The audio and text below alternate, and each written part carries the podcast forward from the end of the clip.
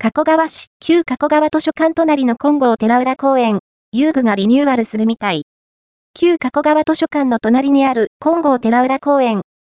金剛寺という寺院があったエリアであることから、こんな公園名なんですよ。遊具や広場があり、散歩コースとしても良い公園。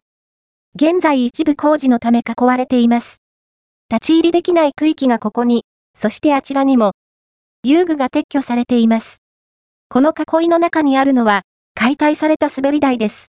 あちこち立ち入り禁止になっていますが、金剛寺浦公園は広いので、全体に対してのほんの一部。ですが、遊具で遊べないので、しばらく寂しいですね。近隣の掲示板に貼られていた案内によると、公園内の一部を閉鎖し、遊具が撤去されていくようです。その後は、新しい遊具が設置される予定。これは楽しみです。工事期間、2024年1月22日から3月15日、だんだん暖かくなる3月頃には、新しい遊具が設置され、再び賑やかな公園になりそうです。どんな遊具ができるんだろう。散歩しながら、新設工事の様子を見守りたいですね。